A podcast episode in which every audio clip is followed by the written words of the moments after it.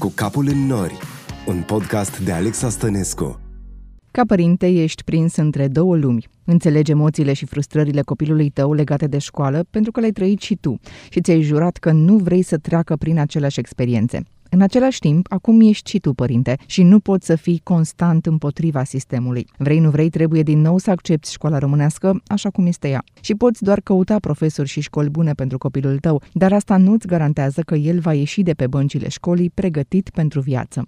Oare ce materii ar trebui să învețe copiii noștri în secolul digital pentru a se adapta la viața reală atunci când termină școala? Pentru că suntem realiști, școala nu îi pregătește pentru viață, dar noi părinții, ce facem în sensul acesta? Educația trebuie să plece de acasă și nu mă refer la proverbialii șapte ani de acasă, ci la informații despre banii, despre primul ajutor, despre cum traversezi strada corect, despre educație sexuală. Firește informații adaptate la vârsta copilului. Pot doar să sper că ceea ce a promis ministrul educației Sorin Câmpeanu, și anume materia educație pentru viață, chiar se va întâmpla peste un an cel puțin că ai noștri copii vor afla lucruri interesante într-un mod eficient și mai ales plăcut, prin joacă interactiv și nu prin repetarea și memorarea unor opinii ale altora. Aici intervin ONG-urile care cunosc bine problemele societății și care caută mereu soluții. Proiectul Educație pentru Viață, inițiat de alexisme.ro prin podcastul Cu capul în nori, are o serie de șapte episoade de unde veți afla cum, și ce ar trebui să învețe copiii noștri la școală la materii precum educație financiară, sexuală, nutriție, prim ajutor, educație rutieră,